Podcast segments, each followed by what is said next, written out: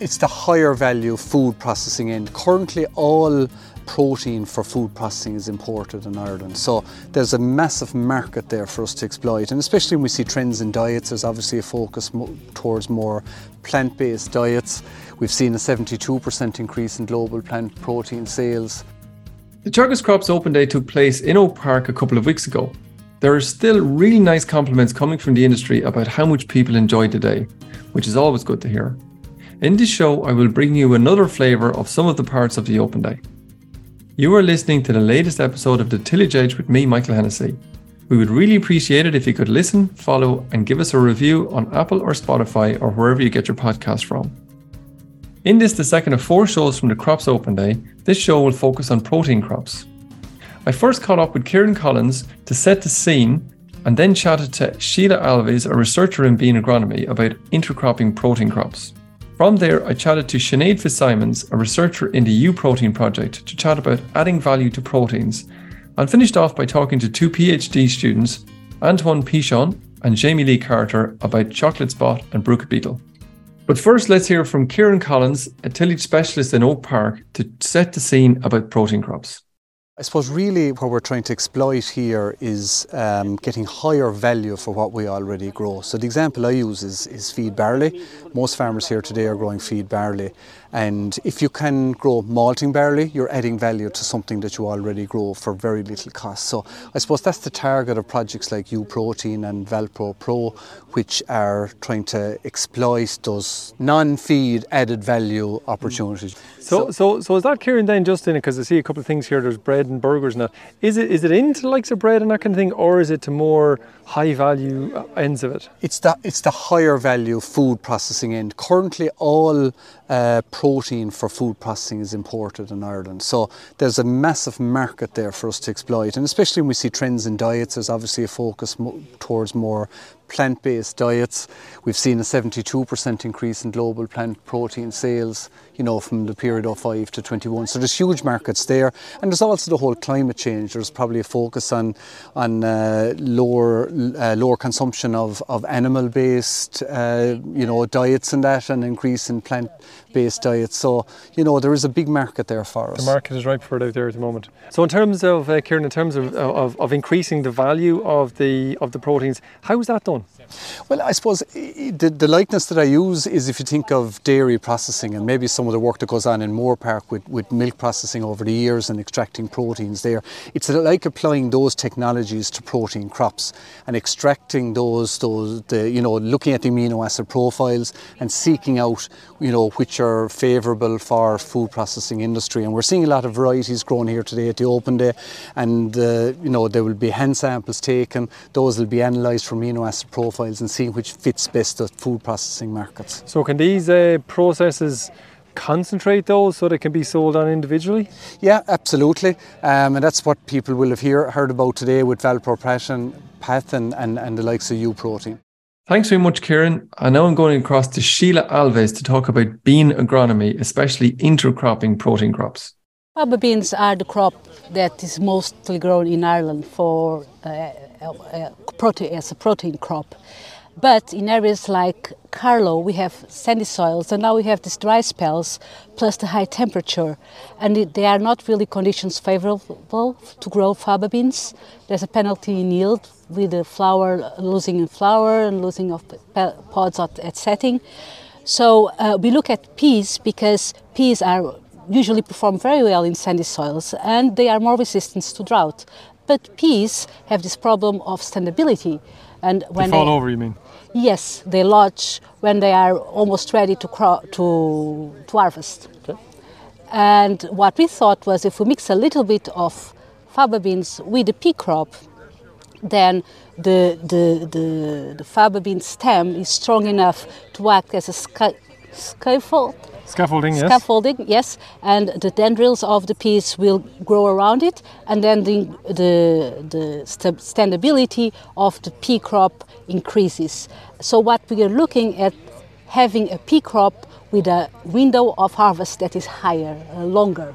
So, but then in fairness, you're going to get a mixture then at the other side of peas and beans out the far side. So, I suppose there's two questions really in that. One is that will they harvest at the same time, and two, it's all mixed up in the tank. How have you got a solution to to get them out separately? So the first question, uh, it's all about varieties.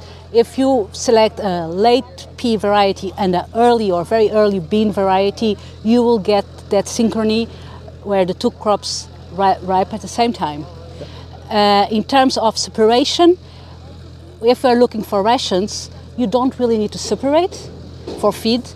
But if you're looking for separation anyway, there's uh, technologies like dry separation that can do this very easily. Okay, so, So the solutions are there. so you also have uh, some lupins and some other very colourful crops there. What's what's the what's the uh, story with those? Yeah, so we are looking at, uh, and this is uh, long-term solutions. If the climate does change as expected, we are looking at crops, again, legume crops, grain legume crops that can uh, grow in marginal lands and are more resistant to drought. And that's why we are trying several varieties of lupins that have high protein content, and also lentils. Okay, so hopefully they'll they'll come into some sort of a crop in, in terms of you need you find the right varieties first, I presume, is it? Yes, yes. Okay. I then jumped across to talk to Sinead Fitzsimon to talk about adding value to protein crops.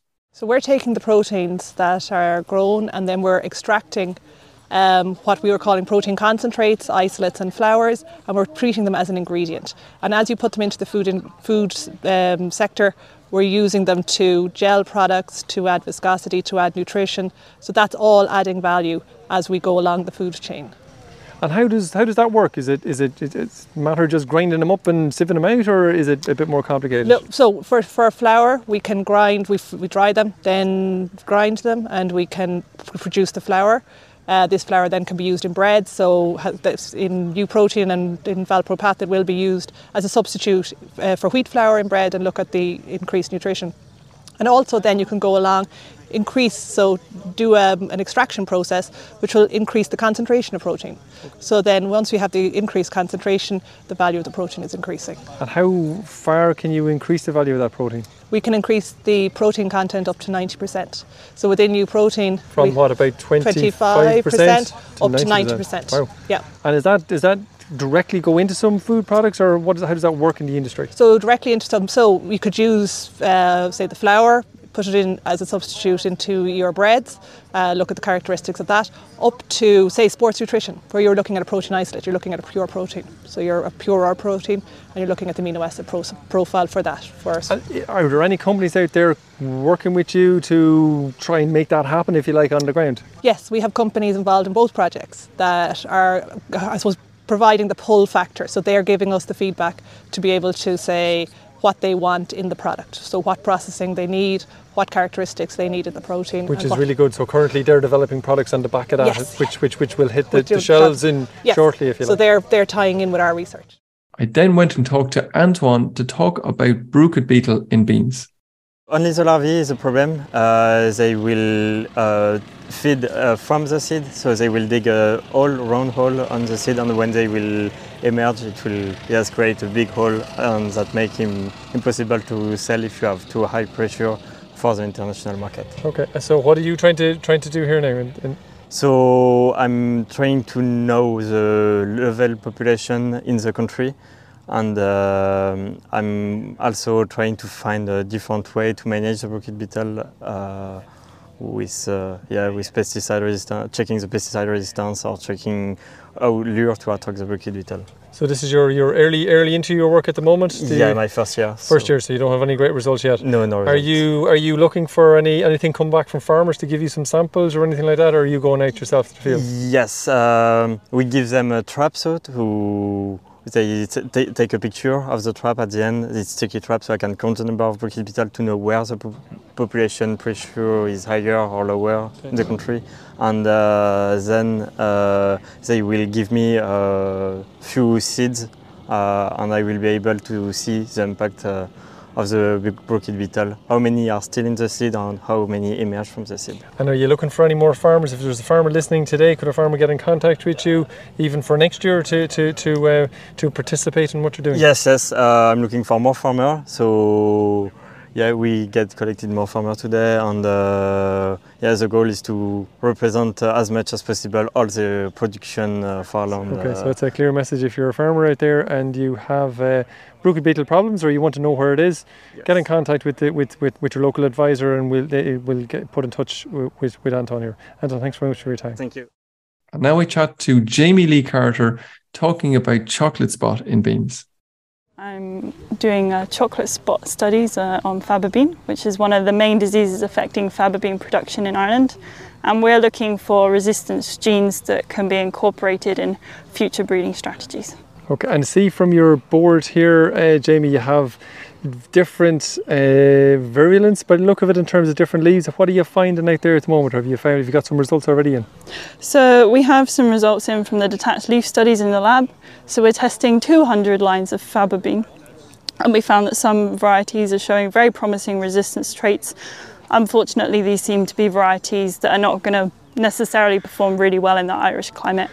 So the aim of this study is then to move that on to a, a GWAS, genome-wide association study, to look for those resistance uh, genetic markers that can be used uh, in, in, future breeding strategies to incorporate uh, those resistant traits into existing durable varieties that are already performing well here in Ireland. And in terms of them not performing well, they're not performing well from the point of view of they're not suited to climate because they're not yielding, or is it some other reason? So yes, we tend to find that those were kind of varieties that are putting more resources into being uh, resistant to diseases. They may not have as much resources, so we're finding that those are smaller varieties, lower yielding varieties, or they may have um, less uh, resistance to some of the abiotic stresses that we're seeing here in Ireland. Okay, and have you this year in, in 2023 have you been in a lot of crops? Have you seen much um, uh, chocolate spot? So here in the in the middle of Ireland, in in Carlow, Kilkenny, Dublin, we have very low disease pressure. But in Cork, it seems there's very high disease pressure this year, and I've been sampling fields in Cork uh, this year to um, try to characterise the chocolate spot disease that we have here in Ireland. And in terms of that characterization, are you going all the way down to the genetic end of it in terms of knowing one's slightly different to the other, different strain of it, if you like? So, yes, uh, in terms of species, we have four different species of the pathogen actually contributing to the disease. Uh, in Europe, and we're not sure in Ireland which of those species are contributing to high pressure disease. So we know we have the main uh, host specific disease, Botrytis fabae, and what we're trying to find out is if those other three species are either opportunistic, so less of a problem, less to worry about, or if those species are causing the disease in their own right, and they're something that we need to worry about for the future. Okay, so you're what three years in now, are you? Uh, yeah, and so right. hopefully next year then you'll have we'll have a better idea of the better varieties and we'll have a much deeper understanding about chocolate spot in general. Yes, I hope so.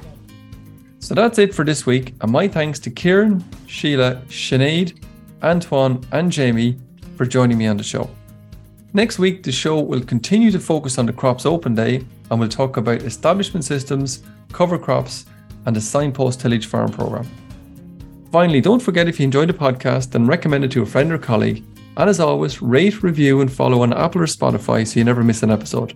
And for more information, go to teagasc.ie. I'm Michael Hennessy. Thanks for listening. I'll be back next week with more tillage news and advice.